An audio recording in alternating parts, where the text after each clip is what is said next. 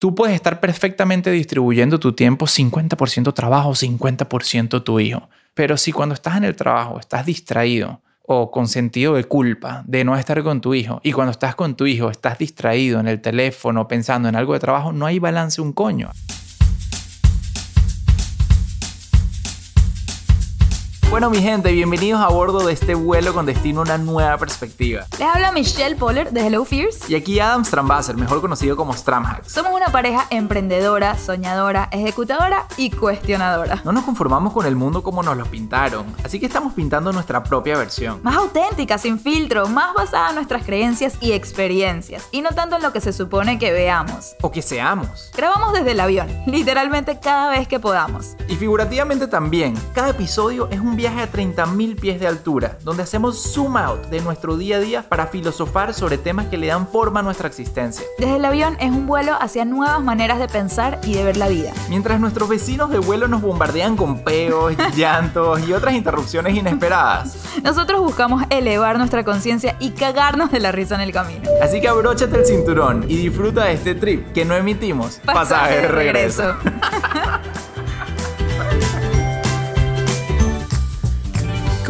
¿Cómo es el ritmo de esta canción?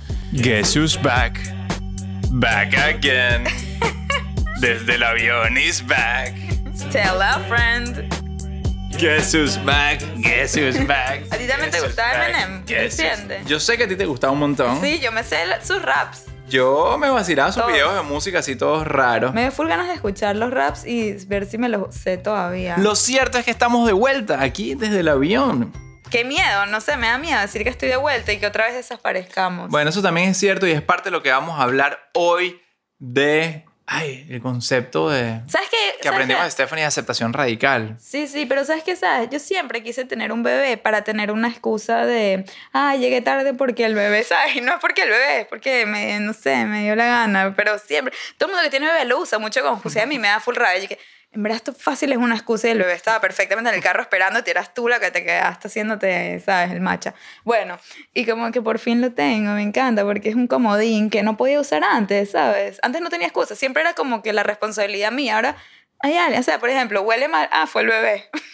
¿Sabes? Pero qué horrible todo lo que estás diciendo, Michelle. Pero es espantoso. Yo todavía ni creo que he usado la excusa. No, pero la quiero usar ahorita. En verdad, y no es una excusa. Pero es que es horrible todo lo que estás diciendo. Te estás quitando todo tipo de credibilidad. Estás diciéndole a la gente que, pues, que se preparen, que es una mierda. Que, exacto. Que... Ya, vi un post. Quiero hablar de esto que vi un post. Esto me llevó a pensar. Pongámonos serios, de verdad. Sí. Es mentira. Todo es mentira, ok. Sí, no, pero vi un post. ¿Quién fue que lo puso recientemente? Creo que fue Amigas Naturales, Cristi, que dice... Tus hijos son tu excusa o tu razón, pero no los dos a la vez. Algo así. ¡Wow! ¡Qué duro! No, me dejó full pensando.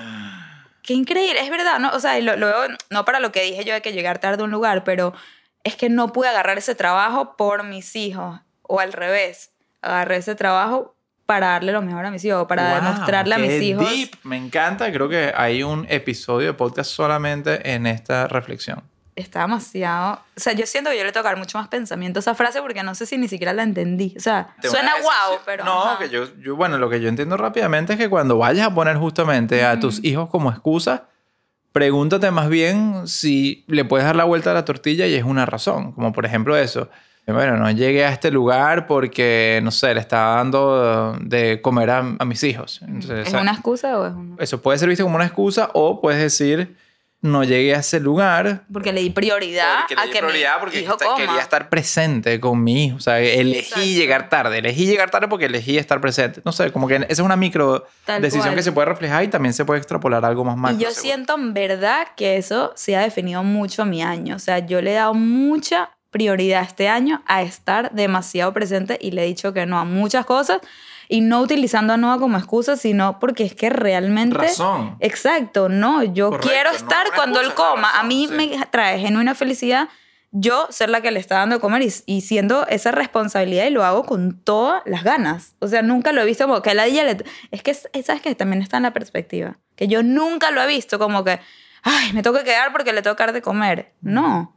Me quiero quedar porque le quiero dar de comer... Y bueno, creo que quizás he sido afortunada, que ese es el sentimiento que me ha dado ¿Puedo hacer una pausa, un paréntesis brevemente? Porque empezamos a hablar así paja aquí en el sofá, como que tú y yo, lo más normal. Y creo que se te olvidó que estamos grabando un podcast. Perdón, gente. No, pero está perfectamente bien porque es nuestro tema. Solamente que hay que entender que hay gente escuchando y pensando, pero es que ¿dónde van estos carajos? ¿Y en qué fue que me anoté? ¿Sabes qué podemos llamar así el episodio? Tus hijos, tu razón o tu excusa. ¡Wow! Lo cierto es que estás aquí escuchándonos. Ya probablemente con el título sabes un poco de qué se trata esto, pero valoramos que estés escuchando este espacio y seguramente lo estás escuchando porque de alguna manera te interesa, tienes algo relacionado al tema, ya sea porque eres padre o porque quieres ser padre o madre o porque te tripeas el tema de los niños o de parenting en general. Porque te da mucha curiosidad ver cómo lo estamos haciendo nosotros. Sí, sea lo que sea, bueno, es como, ahorita sí es verdad que puedo hacer Michelle como capitán de avión, que Michelle me dice y que, bueno, Adam, ¿por qué no empiezas este episodio como un capitán de avión y tal? Y yo que, bueno, no sé, se me ocurrió mejor empezar como Eminem, pero bueno, ahora sí se me ocurre como capitán de avión y que...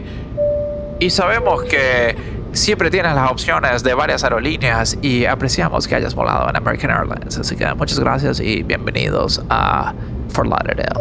¿Eso es todo lo que ibas a decir? Pensé que iba a decir algo relevante al tema que estamos hablando. Ah, sí, ¿cuál era lo relevante? Bueno, voy de nuevo.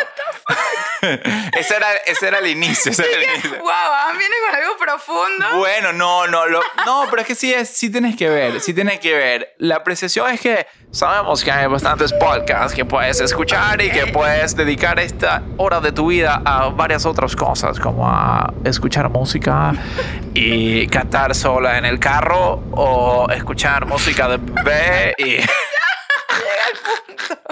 En fin, sabemos que tienes opciones y gracias por estar desde el avión. Y eso fue sin efectos de Andrés. Eso fue yo tapándome la nariz. No, Andrés seguro te hizo un efecto. Ah, bueno, no le dije a nadie, ok.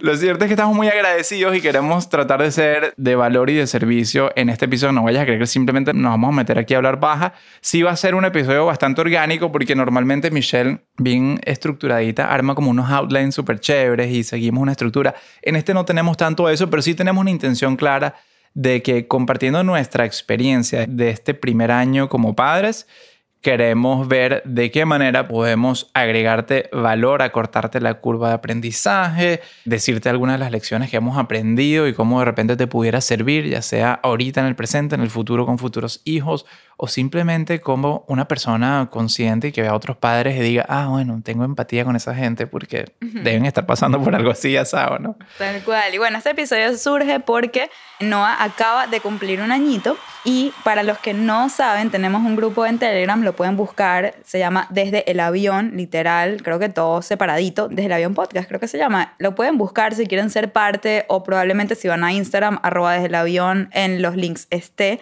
Y entonces estamos utilizando ese grupo, queremos cada vez estar un poquito más presentes en ese chat, que hay ya casi 900 personas ahorita hasta el momento, emocionadas que escuchan este podcast, quieren más de nosotros y nosotros queremos más de ustedes. Entonces le preguntamos a la gente, a los tripulantes que están por ahí, ¿qué les gustaría que hablemos en el episodio de cumpleaños de Noah? Cumplimos un año como padres, no solamente él cumple un año, nosotros cumplimos un año. Entonces... Y Desde el Avión cumple un año sin sus hosts, prácticamente. En ausencia. Pero es que esto tiene que ver. Sin capitán. Sin capitán. ¿Será que hay alguien oyéndonos? Maybe ya no hay nadie en este... Yeah, okay. Quiero si música de... sobrevivientes que quedó en una isla desértica Desde el Avión, pues... En el avión vintage Panam. No vale, hay futuro. El avión está ahí y estamos despegándolo de nuevo. Así que aquí estamos y seamos unapologetic us y unapologetic en que estuvo sin capitanes desde el avión por un año y está bien que nosotros decidimos estacionar nuestro avión por un año. Ajá. Mantenimiento. No sé si es mantenimiento o simplemente, bueno, nosotros quisimos hacer otra cosa. Y si nos estás escuchando ahorita, eres tan, pero tan especial, tan, sorry las palabras feas, pero eres de pinga. Eres muy, muy cool. Porque, te queremos. Sí, porque estás aquí de vuelta, o sea, estás aquí... No matter what. Con disposición a volver a escuchar de nosotros. Y eso nos dice a nosotros que el avión no está estrellado, sino que está estacionado. Y nosotros lo hicimos unapologetic porque evidentemente de eso se trata este episodio. Ha pasado un año desde que nos cambió la vida a nosotros, desde que tuvimos nuestro primer hijo y nos tomamos ese año. Michelle lo hablaba en uno de los episodios pasados de que con intencionalidad la palabra de Michelle fue presencia. Y se nota la ausencia acá. La ausencia acá es el mejor ejemplo de cómo Michelle cumplió su palabra. Uh-huh. Y es que te lo juro que es así. Cada vez que... Y créanme que Michelle tiene un año diciéndome que ¿será que grabamos podcast? Ey, ¿será que grabamos una cosita y tal? O sea, sí ha estado en mente, en conversación, esto de volver a grabar. Y grabamos creo que uno que otro por aquí o por allá siendo padres. Pero como que no le habíamos dado la intencionalidad de reactivar, de volver a despegar el avión. Y bueno, y yo creo que no sé si vamos a tener más episodios futuros. Yo espero que sí, porque esa es nuestra intención realmente. Creo que es válido que ese año, pues, fue un año para respetar esa palabra de presencia y fue un año para vivir esa experiencia así como está. ¿Ok? Uh-huh. Ahora que ya empezamos otra vez a encontrarnos nosotros como seres humanos y dándole de nuevo espacio a las cosas que disfrutábamos y que se nos podía permitir cuando no teníamos un hijo en casa y podíamos tener un tiempo libre, ahorita tenemos la intención de seguir volando. Adam tiene toda la razón con todo eso que dijo. Y bueno, aquí volviendo al tema para que no sé qué... Ha pasado como media hora y no ha empezado el episodio. Claro que sí, ya empezó. Todo esto es el episodio. Todo esto es el episodio. Pero cuando yo hice esa pregunta en el Telegram y les dije que quieren saber sobre este último año de padres, y nosotros tenemos un compromiso que hicimos con ustedes en uno de los episodios que grabamos en el 2020, no sé si se acuerdan, donde dijimos que nos comprometíamos a ser bastante honestos con ustedes y no esconder las cosas, porque otra gente que la ha escondido después nos hemos sentido decepcionados nosotros. Sentíamos que de repente conocíamos a ciertas parejas que tienen podcast y de repente, ¿what? ¿Cómo así? Nos agarran desprevenidos y nosotros dijimos, no queremos ser eso, queremos ser honestos con nuestra audiencia. Entonces también venimos aquí a eso, un poco a contarles lo que ha sido este año. Y en el Telegram, lo que más la gente nos pidió, los que ya son padres, el request que más tenían para este episodio que estamos grabando ahorita es que les digamos la receta para encontrar el balance. Todos los que son padres están, y más bien estamos, en esa búsqueda de lo que llamamos como balance. Como que, no, pero es que cómo vuelves a reencontrarte con tu pareja, contigo misma, priorizar tus necesidades, tu trabajo y a la misma vez tener un bebé y estar presente, porque ya nos dimos cuenta eso que tanta gente nos decía, que no sabes el amor que surge dentro de ti por otra persona hasta que experimentas esto de ser padre. Y es así, o sea, hasta que no lo vives no te lo puedes ni imaginar, y lo vivimos en carne propia. Entonces, es difícil eso, ¿no? Porque tenemos el bebé y todos queremos, sí, cuidarnos a nosotros, cuidar nuestra pareja, cuidar nuestro trabajo, pero nos derretimos cuando ese bebecito nos ve, nos sonríe, dice mamá y quiere estar con uno y uno. O sea, a mí me pasa, yo tengo mi oficina abierta, estoy trabajando súper enfocada y de repente escucho los pasitos de Noah gateando hacia mi oficina y yo dije, oh, ¿sabes? Empiezo a entrar en alerta, como cuteness alert, ¿sabes? Eso es lo que viene. Y de repente volteo y está con su sonrisa, sus ojotes enormes, brillantes, viéndome y dice, mamá. Y yo, dejo lo que estaba haciendo, no importa lo que sea, no importa con quién estoy hablando, para agarrarlo, darle el cariño que él vino a buscar a mi oficina. Y entonces sí, es muy difícil. Y ahorita que estaba hablando con Adam sobre esto, que yo le digo, Adam, lo que más la gente quiere es que les digamos cómo encontramos el balance. Y me encantó lo que tú me estabas diciendo. Es que Michelle me acaba de dar como una iluminación con respecto a esto. Que acabo de tener una epifanía, lo llaman en inglés. Un aha moment. Un aha moment. Fíjense, yo había notado aquí que no hay una píldora para el balance, ¿verdad? No venimos aquí a resolverte la vida con una fórmula mágica del truco para el balance. Y que eso naturalmente viene con... Otra vez, lo decíamos al principio, el concepto ese que aprendimos de Stephanie, aceptación radical, ¿no? Aceptación radical que parte de traer, por ejemplo, un hijo al mundo y ser padre primerizo es darle la bienvenida al caos. Es normal y hay que aceptar radicalmente eso. Y principalmente lo decía porque estamos viendo aquí alrededor, grabamos un videito para nuestra gente en Telegram que vean cómo está nuestra sala en este momento y es caos, es caos. Yo soy una persona minimalista, ordenada, limpia, y esta vaina es todo lo contrario a todo esto que te acabo de mencionar. O sea, es caos.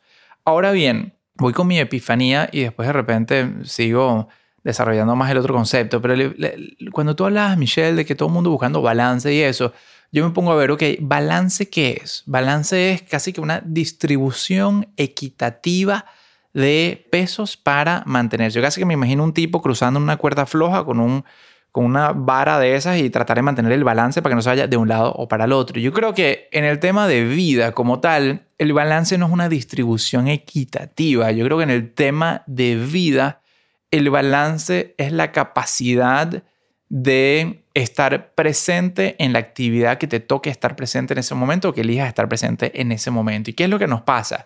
Yo creo que tú puedes estar perfectamente distribuyendo tu tiempo 50% trabajo, 50% tu hijo.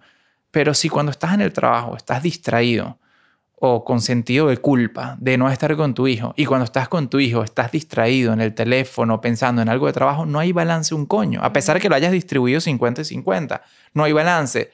No hay balance. ¿Qué hay? Frustración. Mucha frustración. Pero mucha frustración. Mucha. Ojo, toda esta vaina te la estamos diciendo desde la experiencia de este primer año nosotros. Yo he vivido con una frustración tremenda.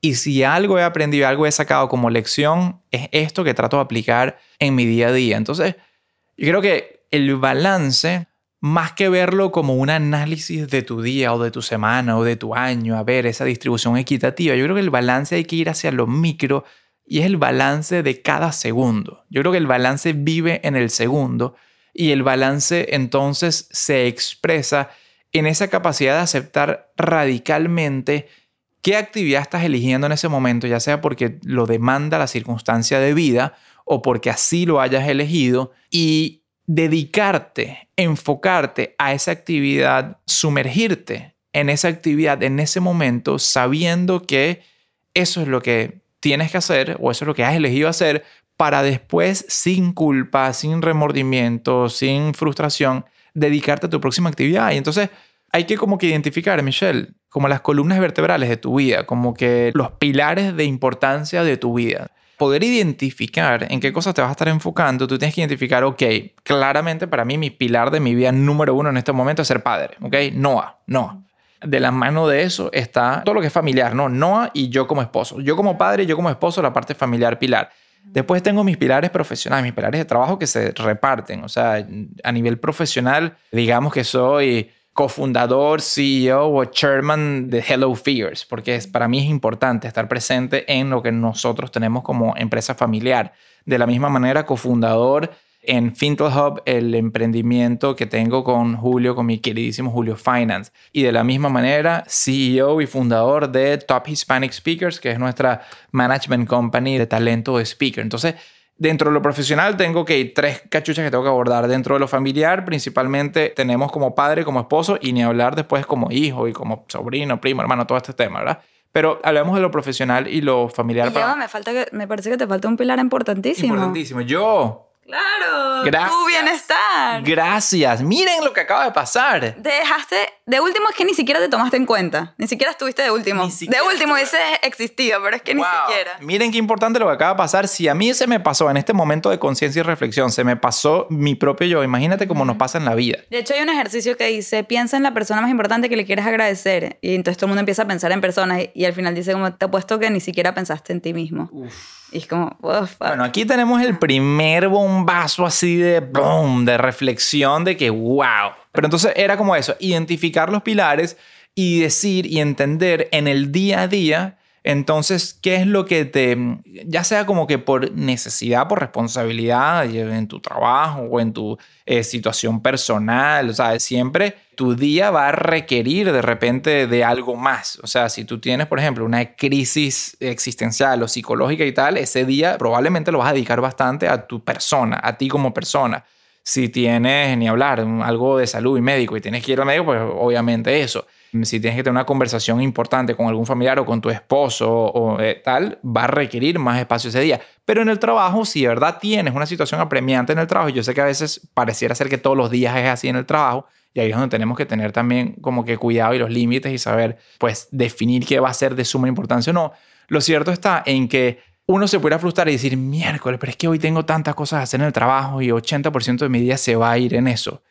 Y digo, tú puedes tener balance con ese 80% dedicado al trabajo. Si tú le metes 80% del trabajo y el otro 20% que llegaste a tu casa, decidiste estar presente, fully, con Noah, con Michelle, y ese fue tu día. mayoritariamente trabajo, pero el poco tiempo que estuviste con Noah y con Michelle, dejaste tu celular a un lado, estuviste presente, estuviste sonriendo con él, ¿sabes? Lo bañamos, gozamos, no sé qué cosa. Yo, para mí, eso fue un día de balance, a pesar de haber estado totalmente disparejo. Y ese como era el punto que quería llegar, que identificando tus pilares, aceptando radicalmente que la vida fluye, que la vida va en movimiento, que no hay tal cosa como que todos los días a las 6 voy a terminar y voy a hacer tal cosa. No, pana, va a haber días que tu trabajo te va a exigir quedarte hasta las 7 o hasta las 8 y eso no significa un desbalance.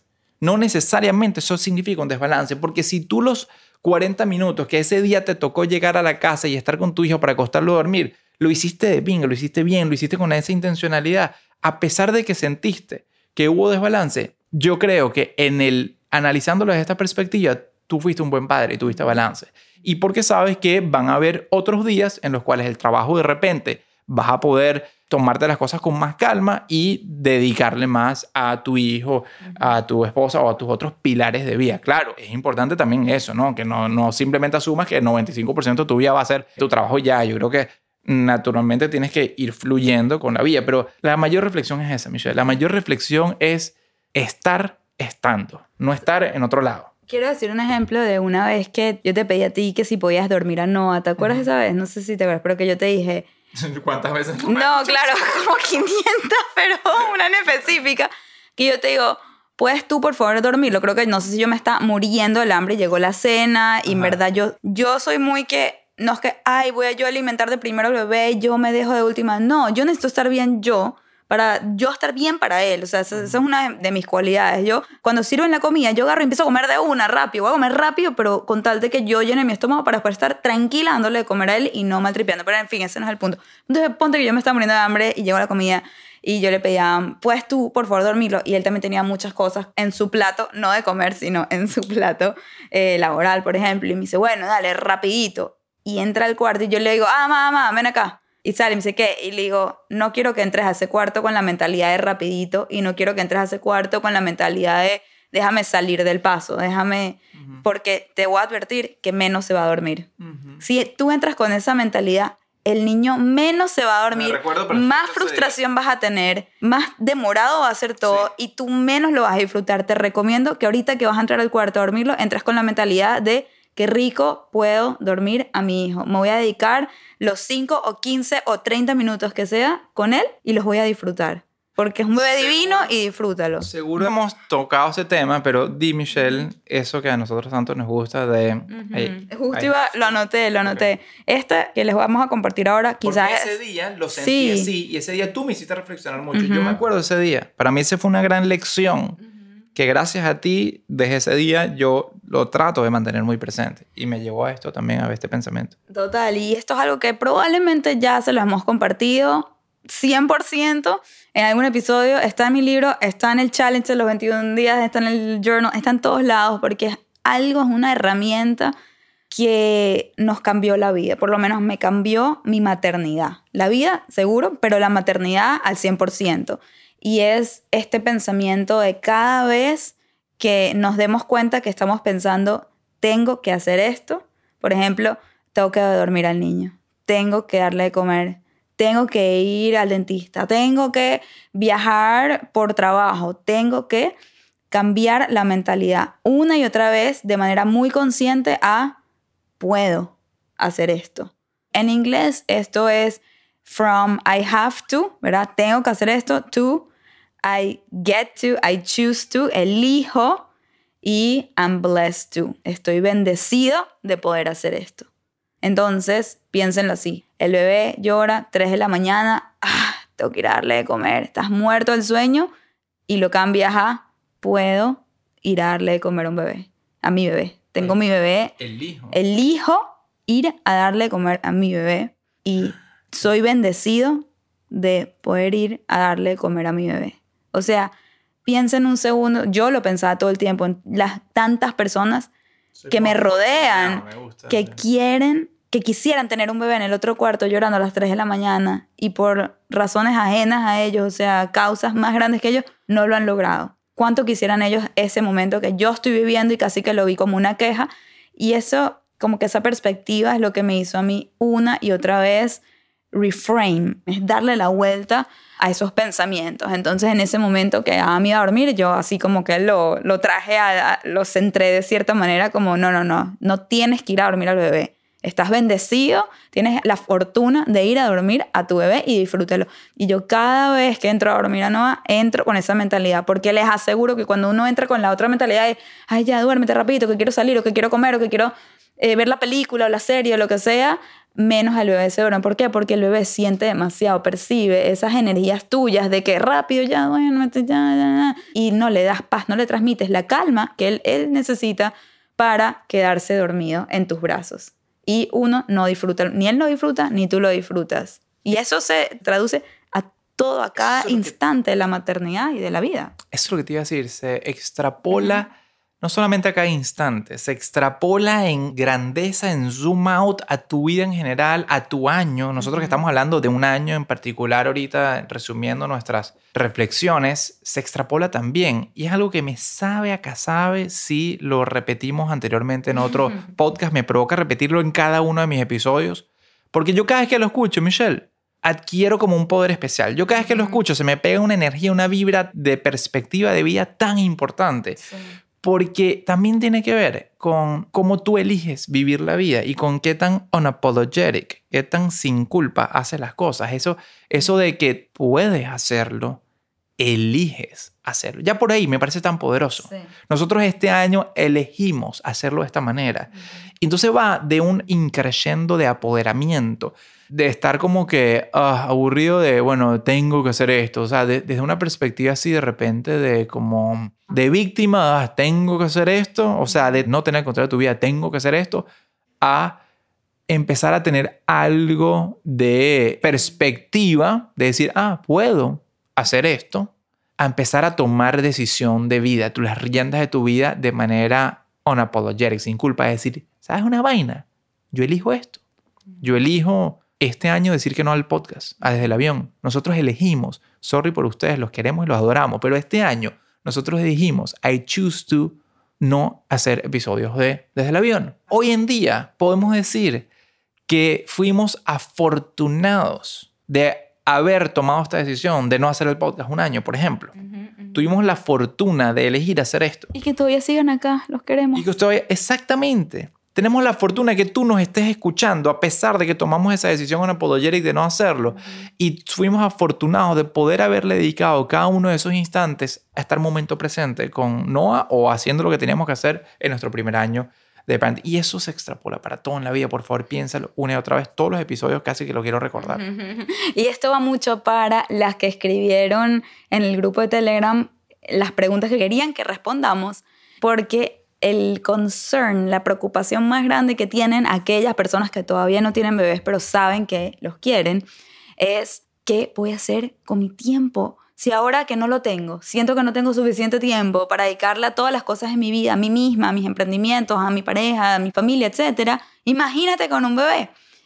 Y esto es lo que le va a pasar. Van a elegir ese tiempo con su bebé ante muchas de las cosas que hoy en día le están dando prioridad. Por ejemplo, nosotros le damos mucha prioridad a Desde el Avión y siempre nos preguntábamos, ¿cómo es que vamos a grabar esto con un bebé? Y nos preocupábamos por algo que cuando llegó el momento no fue una preocupación en nuestra cabeza. ¿Por qué? Porque lo que más queríamos hacer y lo que elegimos y lo que estamos bendecidos de hacer era estar con el bebé. Siempre es como, miren esto qué interesante. Les voy a dar una reflexión aquí que tuvimos. Y es que yo, antes de tener bebés, le decía a Adam que yo quería ser una mamá de esas relajadas que desde el día uno se siente cómoda dejándole sus hijos a otras personas sin mayor temor. Así, yo veo muchas que dicen, no, yo el primer año no solté el bebé, yo no quería ni que mi mamá, ni que mi suegra, ni que nadie lo cargue. Y yo las veía como que, no, esa no soy yo. Yo quiero lograr niños que se lleven muy bien desde el principio con sus familiares, con los amigos, con la gente, que sean muy independientes, para que yo pueda seguir mi vida. O sea, yo pensaba así. Y entonces cuando llega el momento y nace Noah, me convierto en todo lo contrario. Todo lo contrario. No quería que nadie cargue. O sea, me convertí en esa persona que no entendía, que criticaba. Y, Y entonces Adam un día me dice, ¿dónde está la Michelle que me decía tanto que quería ser esa mamá chileadora, que quería ser esa mamá que quería unos hijos independientes desde el día uno, que se lleven bien con todo el mundo, como lo vimos de cerca, por ejemplo, con nuestra sobrinita, el hermano de Adam, la esposa, fueron muy así desde el principio? Y eso a mí me encantaba porque veía como mi sobrinita se llevaba con todo el mundo, con nosotros, se quedaba a dormir desde los 3 meses. Y yo decía, wow, eso es lo que yo quiero lograr, porque veía que ellos seguían teniendo una vida activa de pareja, de social. Y yo que, wow, eso es lo que yo quiero, no sé qué. Y cuando llega el momento, pues hago todo lo contrario. Entonces, me dice, no entiendo. ¿Dónde está esa Michelle que quería eso y tal, que tanto me decías? Y le digo, es que tú no entiendes. La visión que yo tenía antes de tener hijos era como si el bebé iba un poco a llegar a, no sé cuál es la palabra, pero invadir mi vida un poco, como que a take over my life de una manera que no era la que yo quería, que era como que, ya entonces no voy a poder hacer esto, ¿y cuándo voy yo a hacer la peluquería? ¿Y cuándo voy a tomar mi matcha? ¿Y cuándo voy a hacer con mis amigas? ¿Y cuándo voy? Entonces más bien en mi mente era eso, quiero que el niño se lleve bien con todo el mundo para que yo pueda seguir con mi vida. Y de repente llega el bebé a mi vida y es todo lo contrario a lo que estoy buscando. Lo que más quiero es estar con mi bebé. Y todo lo demás lo sentí más bien como una interrupción, como una pérdida de tiempo versus estar con Noah. Y yo me siento afortunada que ese fue el sentimiento en parte. O sea, que no me sentí esa frustración de que, ay, ¿quién se lo queda hoy? Que quiero seguir saliendo. Ay, ¿quién hace esto por...? ¿Sabes? Sino más bien, qué rico como me disfruté este bebé el 100% del tiempo su primer año. Al máximo. Y bueno, nada, quería decirle eso a las que no han tenido bebés, que están preocupadas, así como yo lo estaba, por su tiempo, por sus prioridades. Las prioridades cambian. Todo el mundo me lo dijo, pero hasta que no lo viví, pues no lo sentí. Y para las que se identifican conmigo, se los digo, cambian muchísimo. Y creo que lo más importante para llegar a este punto sintiéndose así es estar muy claro de lo que viene. Por ejemplo, tengo varias amigas embarazadas ahora, estaba hablando con una el otro día y le digo, mira, ¿qué vas a hacer? ¿Te vas a tomar 3 meses? ¿Te vas a tomar un tiempo? No sé cuántos meses, no sé por qué existe el concepto de los 3 meses, creo que es por la parte laboral, pero la verdad es que cada quien decide cuántos meses necesita. Y ya voy a decir algo sobre los meses también, muy importante que quiero decir acá, pero le pregunté, ¿qué vas a hacer tú una vez que llegue el bebé? Y me dice, no, bueno, yo voy a seguir trabajando, ¿sabes? Obviamente part-time, obviamente, ¿sabes? Pero no creo que voy a desaparecer del todo, o sea, no. Y entonces, después hablando con ella, le dije, me preocupa un poco que no estás tan clara a veces con las expectativas de lo que en verdad significa traer una vida al mundo y los primeros meses, lo intenso, como todo tanto cambia. Y nosotros, Adam y yo, leímos mucho sobre el tema de depresión posparto antes de dar a luz. Es un tema no muy hablado, y nos adentramos mucho en ese tema, y algo que me empecé a dar cuenta de la gente que lo ha pasado, yo no soy ninguna experta de este tema y no puedo hablar de esto, pero no pasé por el depresión postparto y no me he adentrado tanto en el tema como para yo decir que sé sobre esto, pero lo que yo vi un patrón fue muchas personas que tenían esa idea falsa de que cuando llegue el bebé pueden seguir trabajando, y estoy segura que muchas lo lograron y perfecto, no les dio depresión postparto, pero varias de las que sí fue un poco por eso, por las expectativas falsas. Creo que es importante también llegar a esta etapa entendiendo en lo que nos estamos metiendo y aceptando radicalmente a lo que vamos. Cuando nosotros tomamos la decisión de ser padres, estamos tomando una decisión de ser padres. Y ser padres implica muchísimos, si lo quieres ver, sacrificios, llámalo sacrificios. Yo no lo sentí como un sacrificio porque me entregué a eso, porque llegué a esta etapa queriendo eso, queriendo dar, queriendo estar, queriendo experimentar cada cosa, las positivas, las malas. O sea, por ejemplo, los primeros meses te dicen que son los baby blues y que vas a llorar, y yo, perfecto, bring it on, quiero llorar, quiero experimentar los baby blues, pero ir con todo a lo que sabes, a lo que estás yendo, un poco. Y rápidamente, ¿qué es lo que pasa también? Tenemos, no sé si opinas esto, a muchísimas expectativas externas, como que... Yo sentía la presión de grabar podcast y era una presión externa. Qué interesante sería si podemos analizar de dónde viene la presión para hacer cosas que estás haciendo. Por ejemplo, hay veces que yo estoy trabajando y se me aparece Noah, como les digo, en la oficina, y ahí yo siento una presión interna que me dice que yo quiero estar con él. Uh-huh. Esa presión es interna, no es externa. Y la presión de grabar podcast era una presión externa. Yo internamente, ¿qué quiero? Estar con él. Externamente siento presión de grabar. para no decepcionarlos a ustedes, para que no se vayan, para seguir estando presente en sus vidas, pero viene de una presión externa. Y eso me lleva a un punto muy interesante, que es que cuando yo ya tenía, no me acuerdo si ya había nacido Noah o no, pero Andreina de Nutri White me dio un consejo demasiado valioso que me cambió mucho cómo yo me acerqué a la maternidad cuando ya vino Noah. Y es que ella me dijo: Michelle, nadie te está presionando para que en 3 meses tú regreses a full trote a tu trabajo, a estar presente en tus redes, a estar presente y tal. ¿Sabes? Hay gente que claramente sí, a los 3 meses, si no regresa a su trabajo, pues lo despiden y tal. Pero mi satina, y te va a despedir si en 3 meses tú no regresas. Más bien organízate, ya que eres emprendedora y puedes, y tienes un equipo, organízate para, si puedes tomarte más de 3 meses, yo te lo recomiendo. Me dice, de hecho te recomendaría 9 meses de presencia. No tienen que ser 9 meses solamente, Noah. Puedes hacer cosas, pero lo único que quiero lograr con este comentario es quitarte la presión de los 3 meses impuesta por la sociedad.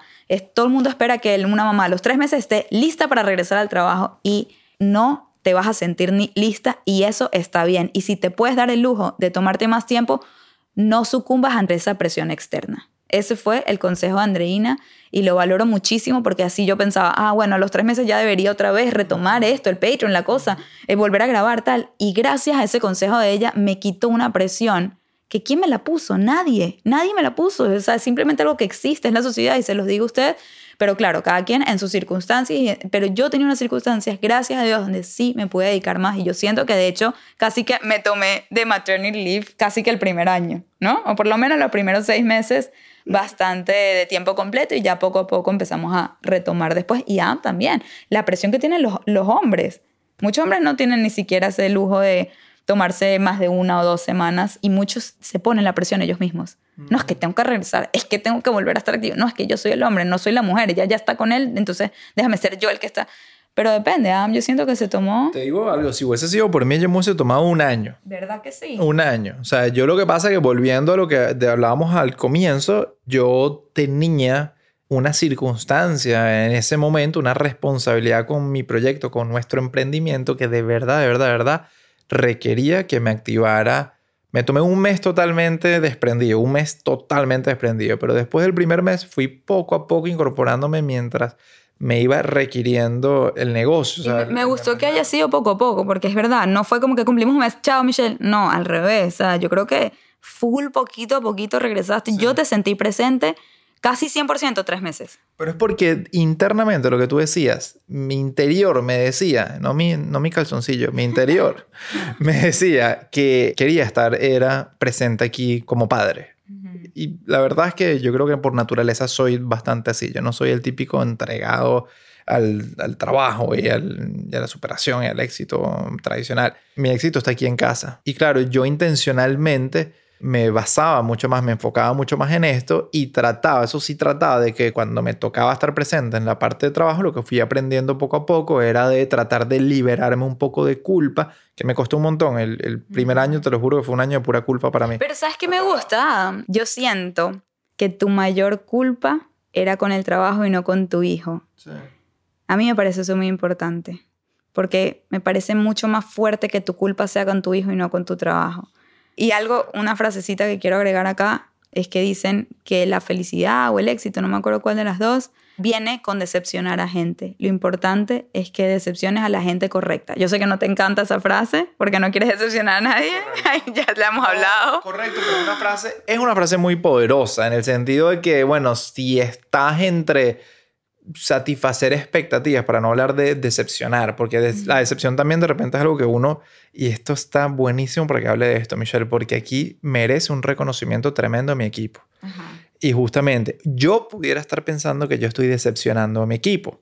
Uh-huh. Por eso es que la decepción también es una perspectiva, no necesariamente una realidad. Uh-huh. Entonces yo pudiera decir, bueno, estoy decepcionando a gente corriente, pues estoy decepcionando a mi equipo en vez de a mi hijo. Resulta ser que en verdad no estoy decepcionando a nadie, porque mi hijo me tiene presente como yo he elegido tenerlo, y cuando yo estaba trabajando, pues mi hijo entenderá en el futuro y sabrá de repente que yo tenía que atender los temas de trabajo y te tenía a ti totalmente dedicado. O sea, mi hijo en verdad estoy seguro que está bien, estoy seguro no lo está decepcionando, pero lo más importante que quiero hablar aquí es un reconocimiento a el equipo que uno tiene de trabajo, y por lo menos yo tengo la gratitud del universo de que me puso en mi camino a, o sea, de primero a socios como Julio, que, o sea, yo no sé qué sería de mi vida profesional sin tener un partner como Julio, que jamás en la vida ni se sintió, ni asomó, ni puso una indirecta y tal,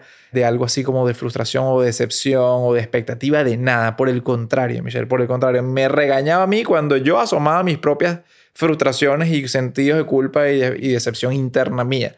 Más bien él estaba ahí para apoyarme y decirme: ah, no seas huevón, no te sientas así, yo quiero que estés ahí dedicado como madre, yo quiero que estés ahí más presente y perfecto, y te entiendo y te apoyo, o sea, en todo momento. Yo estuve un año con culpa tremenda de no estar más dedicado a mi trabajo, y te lo juro que si no fuese por tener a alguien como Julio, no sé, yo habría de verdad sufrido psicológicamente daños y mucho más fuertes, y eso me pone a mí en una perspectiva de wow, qué suerte tengo yo. Mientras que estoy seguro que hay personas que de repente tienen a un jefe tóxico o a mismos socios tóxicos, y eso también es un momento para dejar, digamos, que se le vean las costuras a las relaciones que uno tiene.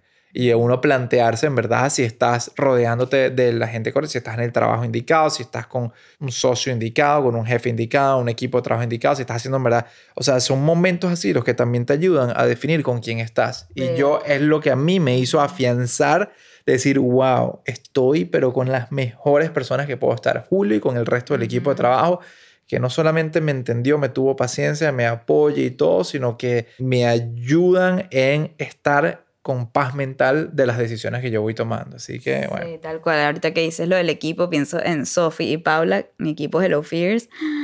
O sea, como they had my back todo el año. Hola. O sea, respondieron por mí todos, eran mis caballitos así de batalla, donde casi que no se sentía tanto mi ausencia gracias a ella. O sea, sobrevivió Hello Fears un año gracias a tener a mi equipo. De verdad que sí somos súper, súper afortunados la gente que elegimos rodearnos.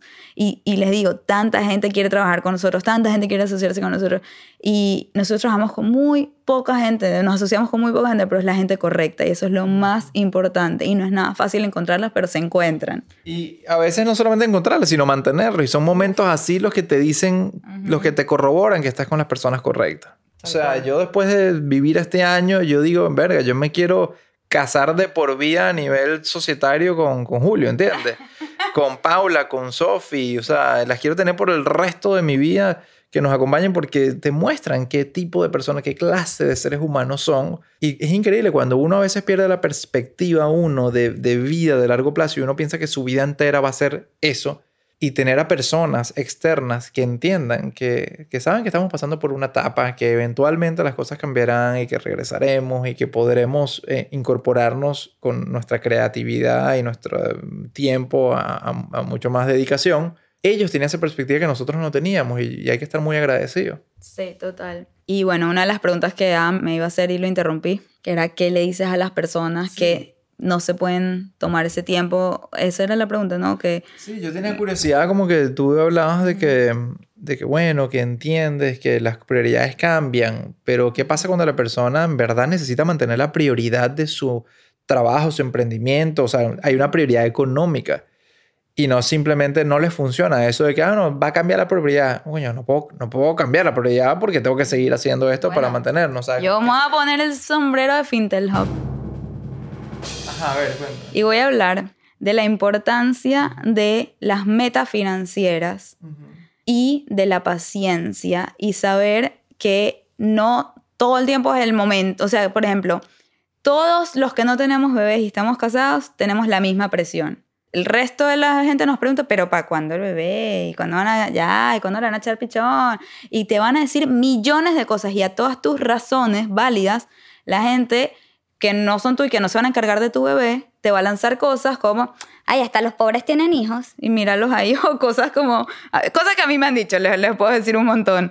Bueno, ya, pero se te va el tren, no puedes esperar toda la vida, no sé qué y tal. Y mira, mi consejo de verdad, que es lo que nosotros hicimos y nos funcionó, es si puedes esperar y trabajar en no solamente dejar tu negocio en un punto que tú te sientas un poquito más cómoda no es que abandonándolo, pero no dándole la prioridad que le estás dando ahora, porque quizás estás en un punto de sacarlo adelante ahorita y estás struggling, y también quieres tener un bebé porque tienes todas estas presiones externas, y bueno, a veces puede ser que vengan internas las presiones, pero también hay que saber en dónde estamos parados y qué queremos de estas cosas. Por ejemplo, hay gente que dice, no, es que yo quiero un bebé, yo me muero por un bebé. Ajá, pero no tienes la estabilidad para tener ese bebé de manera ya sea emocional o de manera financiera o psicológica, whatever, pero quieres ese capricho. Entonces ese bebé se convierte como en un capricho que tú quieres satisfacer, cuando tienes que tener la perspectiva de decir, ¿sabes qué? No es el momento. Por más que sí lo quiero ahorita, tengo que trabajar todavía un poquito más en mí,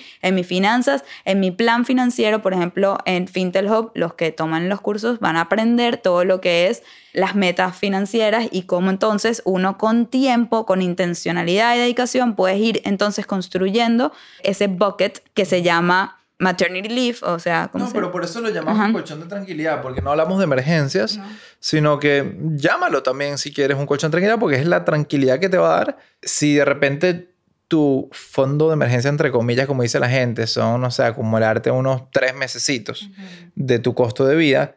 Tu colchón de tranquilidad ante un eventual hijo que va a llegar o hija que va a llegar puede ser 6 meses. Entonces, ¿entiendes? Entonces como que te da esa tranquilidad. Pero me encanta, Michelle, que hayas dicho esto porque, y ojo, por primera vez no me interesa qué tan largo está este episodio. Y puedo hablar aquí por 3 horas y bueno, y ustedes lo escucharán. Se lo calan. Los escucharán en tantos caminos tengan que hacer para ir. Pero es que en verdad no me voy a preocupar por esto porque hay temas importantes que hay que hablar. Pero lo que decías, te lo agradezco. Primero porque, claro, de eso se trata el propósito un poco de Fintel Hub nosotros también, es darle intencionalidad al bienestar de vida. Más allá de la parte financiera y poder saber ahorrar mejor, invertir más y hacer más dinero. No. Se trata de bienestar de vida. Y entonces estos son las tomas de decisiones con respecto a metas que uno tiene que plantearse. Pero yo creo que es algo importante que uno tiene que hacerse cargo de sus propias decisiones. Y uno tiene que hacerse responsable también y estar muy claro de las cosas que uno realmente quiere. Hay una amiga de nosotros, Michelle, que tenía un proyecto, como que un emprendimiento, que requería demasiado su tiempo y requería en exceso de inversión de capital, de tiempo y tal, y como que es la pasión y es lo que más quiere hacer, pero no terminaba de despegar económicamente. Y por tomar responsabilidad, decidió esta persona emplearse, tomar un empleo y decir, ¿sabes qué? No voy a abandonar a mi proyecto, no lo voy a abandonar, pero lo voy a colocar ahorita como un proyecto, un side hustle. Lo voy a dejar entonces como, no es algo que me traiga estrés de que tenga que vivir de esto, sino que lo voy a dejar ahí como mi proyectico otra vez de nuevo, más de pasión y dedicarle con cariño y con más tiempo y más tranquilidad eso. Pero voy a cubrir mi necesidad de estabilidad y lo voy a cubrir con un empleo. Y a eso es a lo que me refiero, con tomar también cartas en el asunto y tomar responsabilidad de que si quieres en verdad tener un bebé y quieres en verdad ser madre o ser padre y estás de repente también tratando de sacar un emprendimiento adelante, tienes que plantearte en verdad qué es más importante. Porque, guess what? Si tú tienes un hijo y también estás en un emprendimiento que requiere demasiado de ti para que subsistas económicamente, vas a sentir mucha culpa con cada segundo que estés dedicándole a tu hijo y te va a dar mucho estrés, te va a quitar paz mental. La única manera de que tú tengas paz mental con un proceso de tener un niño nuevo, un proceso de un cambio de dinámica importante. En nuestro caso es tener un hijo nuevo que requería mucho tiempo. La única manera que tengas paz mental es que te hayas preparado. Nosotros lo hicimos. Nosotros de verdad nos preparamos financieramente teniendo un colchón de tranquilidad de 1 año, nuestro costo de vida. Entonces nosotros, si nos daba la gana, en verdad podíamos estar 1 año sin hacer mucho y íbamos a estar bien porque nos preparamos por casi 1 década para este momento. Así nosotros lo elegimos con años de antelación. Ahora bien, Michelle, si nosotros hubiésemos llegado sin ahorros y ya estamos en los 30 y pico y hay que tener hijos, en verdad es algo que queremos y eso, y le llegamos sin ahorros y emprendimientos ahí que no estén dando mucho dinero, la decisión responsable probablemente haya sido con antelación buscarse un empleo. Sí. Buscarse un empleo que te dé tu maternity leave, que te dé tu estabilidad económica y que nos permita eso. Y eso está bien también. Eso no significa que no serviste para tus emprendimientos o para tus... No, significa que en ese momento tú tenías que tomar eso como un escalón para ir a tu próxima meta. Y si tu meta era de verdad tener hijos, y eso era lo que te iba a permitir eso. Y dejas el emprendimiento para ir trabajándolo.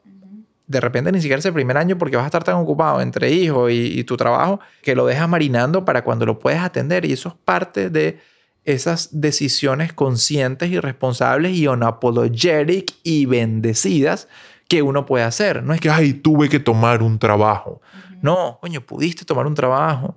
Elegiste tomar un trabajo para gozar de la maternidad, el tiempo de maternidad y para tener estabilidad económica y estar bien con tu hijo. Y después vas a estar totalmente agradecida o agradecido que tuviste el privilegio y la fortuna de contar con ese espacio, ese trabajo. Lo que al principio pensabas que, ay, que tuviste que hacerlo, ahora tienes el privilegio y la fortuna de tenerlo para tú tener también tu hijo y al mismo tiempo tener esa estabilidad mientras vas construyendo tu sueño. Entonces, coño, por favor, cuidado con los caprichos que nosotros tenemos con respecto a nuestros emprendimientos y al mismo tiempo las ganas que tenemos también de ser padres. Sí, y con esto queremos también darles permiso que se tomen más tiempo, permiso a que escuchen su voz interna antes que la externa, que van a recibir todo eso. Y esto aplica no solo para el primer bebé, esto aplica para el segundo bebé también. Lo mismo, todo lo que acabamos de decir aplica también para el segundo. Por ejemplo, mi manera de hacer las cosas era que voy a tener a Noah y cuando él cumpla 2 años vuelvo a buscar el próximo. Que esa fue otra pregunta que hicieron ahí en el Telegram. Sí. ¿Para cuándo el próximo? Y alguien le dijo, no se pregunta eso. Bueno, aquí nos pueden preguntar lo que quieran, lo que ustedes quieran. Pero sí, o sea, para responder esa pregunta era como que no, a los 2 años de Noah busco el segundo, que no sé cuánto tiempo me va a tardar a buscar, más los 9 meses, es más o menos el tiempo que yo quiero que se lleven entre ellos dos. La verdad es que nuestra realidad actual es que compramos una casa. Y es que entonces eso requiere ahorita más esfuerzo de nosotros para poder pagar esa casa, mudarnos también de manera más tranquila. Entonces, ¿qué significa eso? Bueno, Michelle, vamos a sacar otra vez Vender sin Miedo, vamos a sacar el próximo curso, vamos a ver qué es lo próximo que vamos a hacer, vamos a sacar el demo reel de la charla nueva para que entonces clientes que ya me contrataron para mi charla de Menos Miedo, Más Acción, me contraten para mi nueva charla Unapologetically You, que ya la saqué y ahora la tengo que promover y todo eso.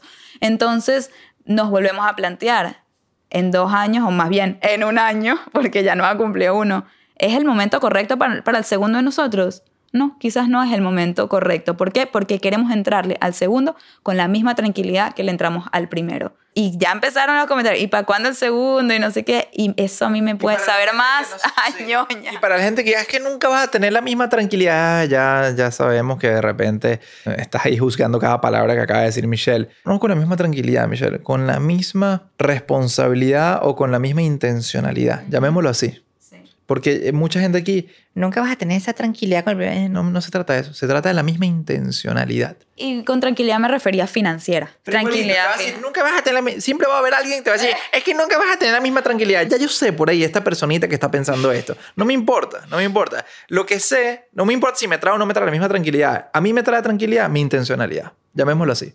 Entonces eso es lo importante. Que uno está tomando decisiones conscientes con una intención particular. Y uno tiene esa intención de decir, ok, lo voy a tener entonces, voy a intentar, porque tampoco está en nosotros tenerlo en tal momento. Sabemos que esto ya es algo más del universo y de Dios de decir. No, pero está en nosotros cuándo vamos a buscar. Vamos a buscar, sí, está bien.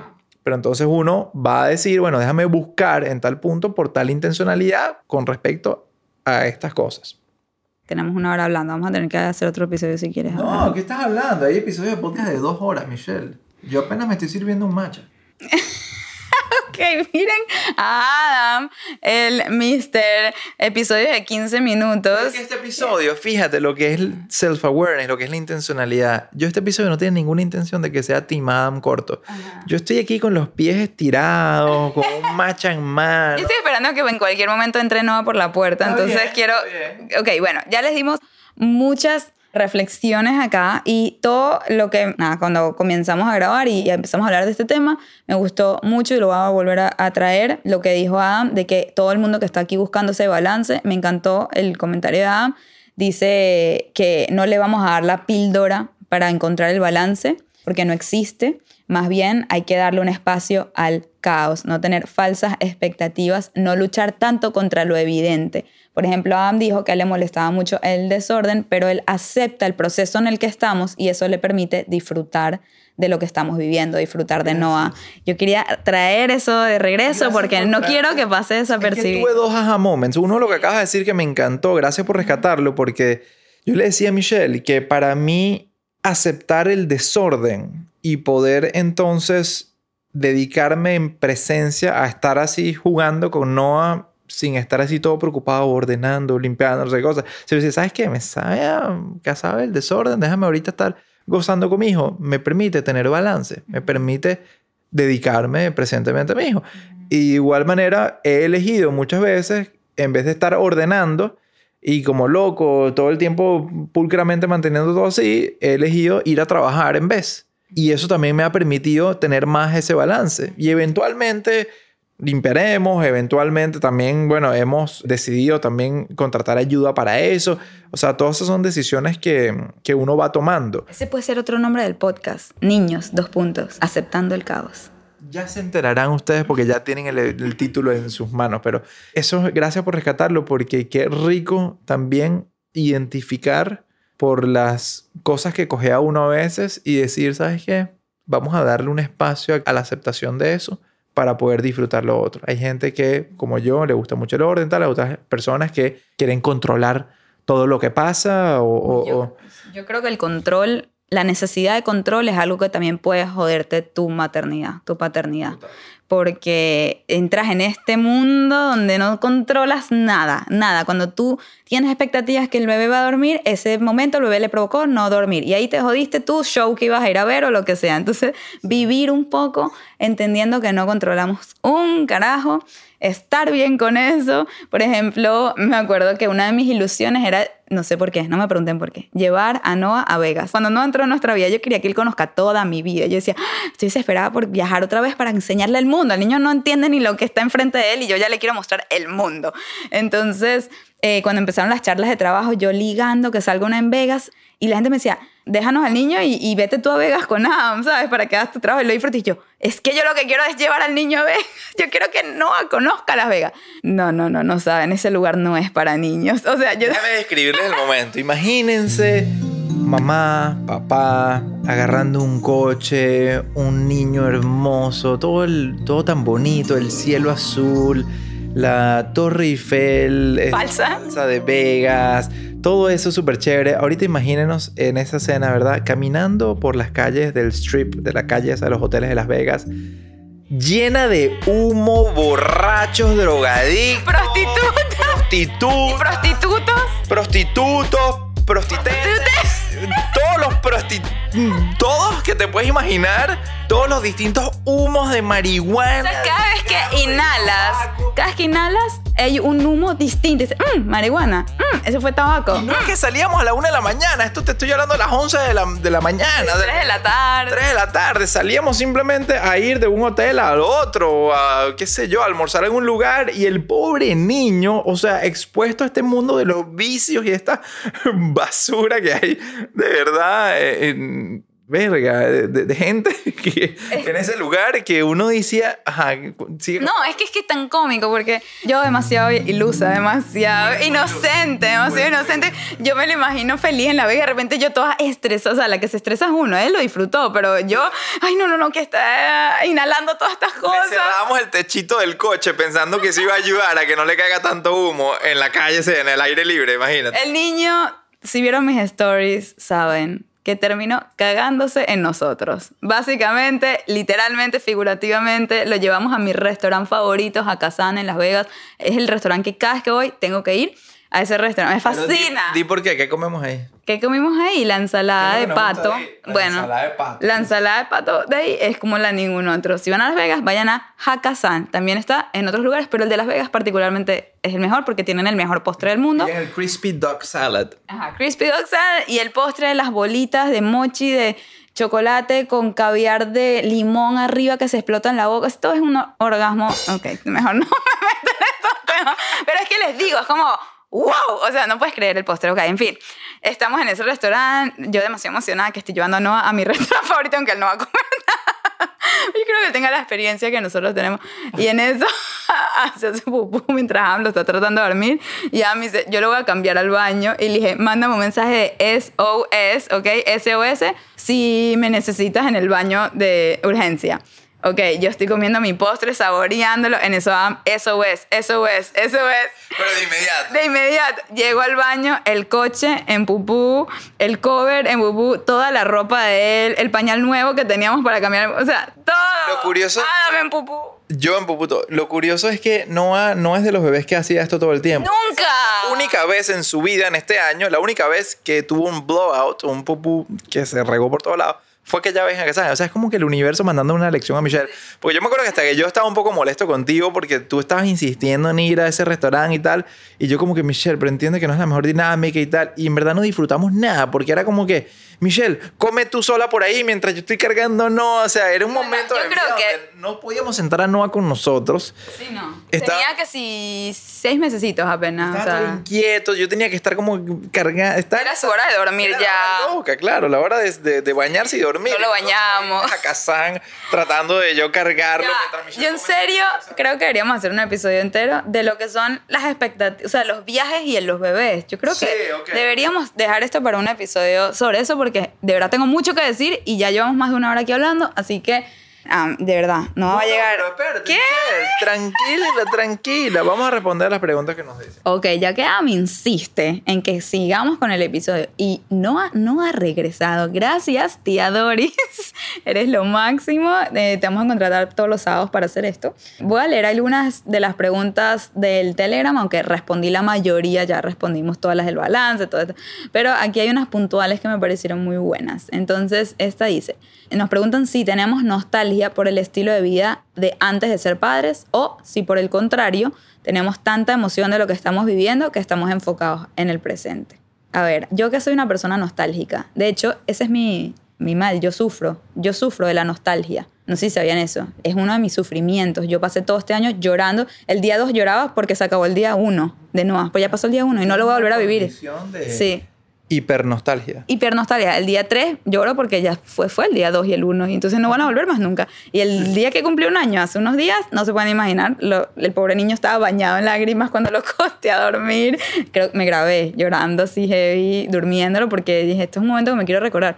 Y yo por eso también tomo tantas fotos y tantos videos, pues sufro de la nostalgia. Entonces, si nos pregunta que si tengo nostalgia por el estilo de vida, ¿sabes qué? Tengo destellos de nostalgia pocas veces al año. La mayoría del tiempo he estado tan, en inglés se dice in awe, como en asombro de la vida que estoy viviendo, del bebé que me otorgó el universo, o sea, me siento tan profundamente afortunada y en shock de que yo pensaba que yo vivía al máximo hasta que tuve un bebé. O sea, dije, eso no era vivir al máximo, esto es vivir al máximo. O sea, con Noah, yo siento que hasta un elevator ride, o sea, estás en el ascensor subiendo del piso 1 al 20, ya eso fue especial porque él me soltó un besito en ese momento y yo me derretí. Antes, un elevator ride, así era, whatever, era nulo. Entonces yo siento que yo ahorita, wow, estoy viendo al máximo. Y eso que sí, antes tuve una vida espectacular y de vez en cuando sí tengo destellos donde digo, wow, me acuerdo cuando era tan fácil ir a cenar. Simplemente tomamos la decisión, ¿quieres cenar? Sí, ok, vamos. Y de repente me doy cuenta que en todo el año salimos a cenar 2 veces Adam y yo aquí en Miami, 3 veces ahí en Panamá porque mi mamá se queda con él, pero, o sea, no pasa eso. Y hay veces que me provoca, digo, ay, qué rico sería agarrar el carro e irme, ¿sabes?, a 20 minutos aquí a tal restaurante, y simplemente no es una opción porque alguien se tiene que quedar con el bebé y él duerme en su cunita y no lo queremos despertar y a esa hora no lo queremos sacar.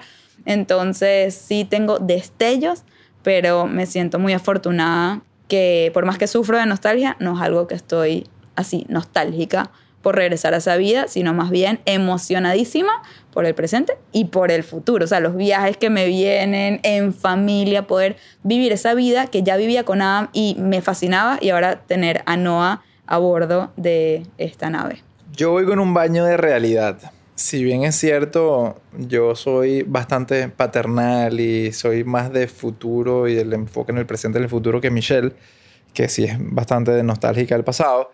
Yo muchas veces me he encontrado en añorar la calma de nuestra vida pasada y la facilidad de las decisiones y todo esto que decías tú, Michelle.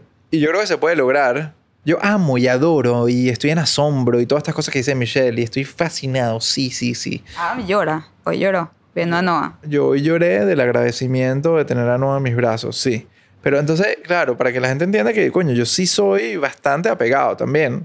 Al mismo tiempo, yo disfruto mucho de la tranquilidad, de mi espacio, de mi zen, de poder tener esta conversación. Yo estoy disfrutando demasiado de esto. Creo que por eso estoy así tan feliz, extendido, hablando por horas y horas. Porque Noah en este momento está chévere con mi tía. Y yo soy de los que le he dicho a Michelle una y otra vez que, oye, que yo soy más proponente de que Noah también se quede a veces con mi mamá o con algún familiar un fin de semana y que Michelle y yo que tengamos algún viaje de trabajo lo hagamos ella y yo solos para como que volver a ese pasado que teníamos. Entonces, respondiendo a esta pregunta de nuevo, yo sí extraño los momentos del pasado y creo que se pueden recuperar si uno cuenta con la ayuda. Nosotros, gracias a Dios, contamos con la ayuda. Es cuestión de decidir nosotros que esa es la luchita que tenemos Michelle y yo. Michelle se quiere llevar a Noah para todos lados. Yo, genuinamente, no me quiero llevar a Noah para todos lados. Quiero tener momentos de Michelle y yo solos en algunos que otros viajes. A Noah me lo quiero llevar de bolas, a Disney, a acampar a lugares chéveres. Pero también quiero tener los momentos que teníamos en el pasado. Sí quiero un poco de esa vida también. Y la verdad que la tuvimos una noche en nuestro aniversario de 16 años que sí. Ahí dije, bueno, Adam se fajó. Ustedes saben lo que Adam hizo de aniversario de 10 años. Fue wow y bueno, igual se los voy a contar en otro episodio que vamos a hacer sobre los 10 años de casado que viene next. Pero que bueno, el día de cuando cumplimos 16 años de novios decidí celebrarlo y hacer ese, entre comillas, sacrificio. Que para mí antes el sacrificio era estar con mi bebé antes de que él nazca. Después me di cuenta que el sacrificio es dejarlo. Y nos fuimos a Adam y yo una noche a un hotel a 30 minutos aquí en la casa y la verdad que sí necesitábamos ese espacio. O sea, yo que no lo había sentido la necesidad, cuando la tuve dije, wow, sí necesitábamos. Y voy a leer una preguntita más antes de que llegue Noah y dice así, si piensan o sienten temor que a medida que vaya creciendo la familia, la vida de ustedes se vaya pareciendo cada vez más a un estilo de vida más común y rutinario o todo lo contrario, van fluyendo sin resistencia a lo que van viviendo. Súper buenas preguntas, gente. Les digo que tenemos unos tripulantes demasiado cracks. Pero es importante, no todos aquí están conectados en Telegram. O sea, estas preguntas están surgiendo de ustedes, lo que están siguiendo desde el avión en Telegram. Así que de nuevo los invitamos a que nos acompañen en ese espacio para que hagas tus propias preguntas y podamos comunicarnos contigo. Y también algo que quiero mucho de ese Telegram, más que las preguntas que me encanta porque ahí surgen los episodios y nos ayudan muchísimo a desbloquearnos y hablar de estos temas. También que una vez que subamos los episodios comenten, si oyeron, si llegaron hasta aquí, quiero que manden un avioncito en el chat de Telegram. Ya nos oyeron. Solo los que manden avioncitos. Ahí veremos si en verdad este avión está estrellado en una isla desértica o es que si lo estacionamos y ya tenemos de nuevo unos que otros pasajeros. Vamos a ver si aunque sea los que manden avión. Unos 6 pasajeritos aunque sea. Ajá, van a estar en primera clase en nuestro próximo vuelo. El avión va vacío, así que agarren su puesto en primera clase. Entonces, a ver, para responder la pregunta que nos dio Orly, y de paso, Orly fue la que sugirió que se haga un Telegram desde el avión o que por lo menos se habilite un espacio donde podamos conversar sobre estos temas y episodios con ustedes que nos escuchan. Así que gracias, Orly. Mira, temor a que la vida se vaya pareciendo a una vida como más común y rutinaria, 100%. Yo sí tengo ese temor. Venimos de una vida demasiado ajetreada, demasiado, sin rutina, y eso es lo que yo amo. Yo no soy fan de la rutina. A mí me encanta un día despertarme en Hawái y a los 3 días me desperté en Austin y a los otros días en Orlando y después volví a la casa una semanita chilling y, ¿sabes? Y yo no sé ni cuándo es lunes ni cuándo es sábado. Yo no planeo mis días en torno al día de la semana, sino a los lugares, a los destinos donde estoy, al plan del día. Me fascina, no me gusta una vida rutinaria y sí me da miedo qué pasa cuando ya los niños tienen que ir al colegio y no ahorita que metimos a Noah para cuando vaya en agosto este año que tendrá un añito y ya no sé, un año y medio por ahí. No, es cuando el niño ya sea un poquito más grande y de verdad necesita asistir a su colegio y a sus amiguitos y tal y no me lo puedo llevar por todos lados y sí vamos a tener que tener muchísima más rutina implementada, una vida como dice Orly más común. Por cierto que nos estamos mudando a una casa en los suburbios, o sea, no se parece. Ya empezó esa vida y sí me aterra el tema de que sí es verdad, se siente así como demasiado común. Ay, no sé, a mí sí, sí me aterra. A la misma vez siento que tenemos nosotros el poder de hacer una vida muy chévere a pesar de eso, a pesar de la rutina, a pesar de todo, gracias al trabajo que tenemos, a los viajes y a todo eso, como que ya nuestra mentalidad, más que todo, a nuestra mentalidad que le iba, ay ya, vámonos este fin de semana no sé dónde, ya, sí, vale, vámonos, ¿sabes? Como que no nos bloqueamos tanto y tratamos de hacer experiencias y ya escuchando afuera de la puerta. ¿Qué te he dicho yo siempre desde cuando vivíamos en Nueva York? Que tú decías, no, Adam, es que tengo miedo a tomar la decisión de irnos a Nueva York y no sé qué va a pasar después en el futuro. ¿Qué te decía yo? Que tenemos que confiar en nuestros futuros nosotros. Muy bien. Eso es lo que yo siempre le he dicho a Michelle. Confía en nuestras futuras versiones de nosotros. Te pregunto yo, Michelle, ya la vida rutinaria ya empezó. Ya tenemos una casa en los suburbios.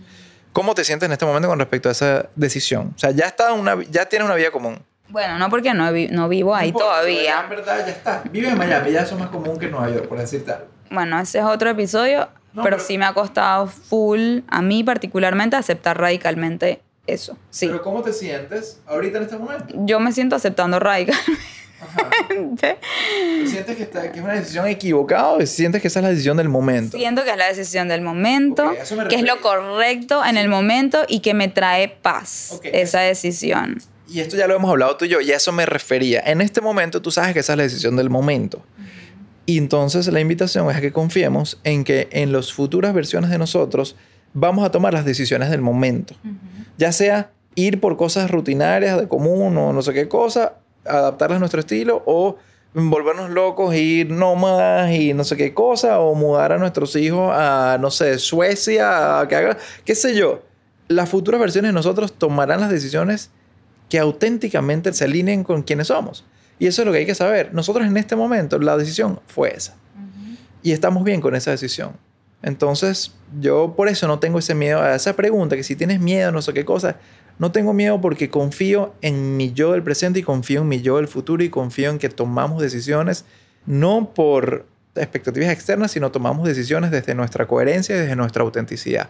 Punto. Con eso cerrado. Sincérense con ustedes. Yo creo que... Coño, todo está en el autodescubrimiento. Todo. Y si no has hecho el challenge, o no me gusta challenge, el journey, si no has hecho o no sabes lo que estoy hablando, el journey de 21 días de autodescubrimiento que lanzó Michelle por Voice Note, aquí mismo en Telegram también, de verdad que te estás perdiendo de una vida paralela. O sea, lo vamos a relanzar, se tienen que unir. Cuando escuches de esto, se los vamos a mandar por Telegram. Hazte un favor a tu yo del presente, y pero más aún hazte un favor a tu yo del futuro. Esta vaina va a transformar tu vida 100% asegurada. O sea, si algo te puedo asegurar es que si haces este journey, se te va a elevar tu nivel de vida, pero doble o triplemente. Ya va, que por cierto es gratis. Yo dije que no están vendiendo nada, no les estamos vendiendo nada.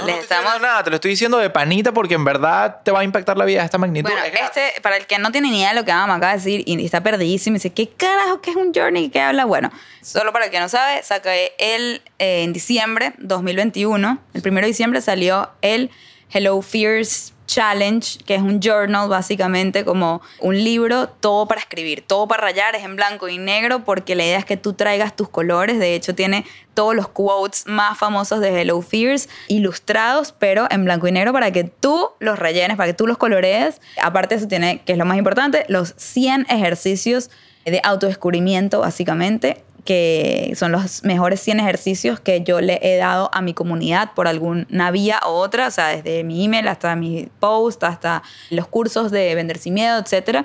Y todo está ahí. Y bueno, sacamos el reto de 21 días de autodescubrimiento, donde por 21 días yo les mando unos audios, uno al día, a través de un grupo en Telegram, donde trabajamos juntos en estos retos de crecimiento. Entonces, bueno, ya les vamos a lanzar, lo vamos a relanzar porque fue un éxito. La primera vez que lo lanzamos se unieron casi 2.000 personas y ahorita vamos a, con las personas que no se unieron, y también lo vamos a traducir a español para las que no hablan inglés. Entonces, eso viene por ahí. Quédense pendientes de lo que estamos haciendo por aquí, por el Telegram, por el Instagram, por todos lados. Y ya con esto los dejamos. ¡Aterrizamos! Y gracias de nuevo por haber volado en Desde el Avión. Ay, qué feo hablo como piloto de avión. Yo no te contrataría. O sea, honestamente no te contrataría piloto solo por tu voz de verdad. Sí. Una voz horrible. Y la buena noticia es que llegó Noah. A ver, ¿llegó Noah? Sí. ¡Hola, Noe! ¡Hola, Papuchi! ¿Quién acaba de llegar? ¿Quién acaba de llegar? ¡Llegó Noe! Saluda, despídete. Dile, Bru, di tu palabra favorita. ¡Chao! Dile bye. Bye. Bye. Eso mismo. Bueno, los queremos. Hasta el próximo episodio.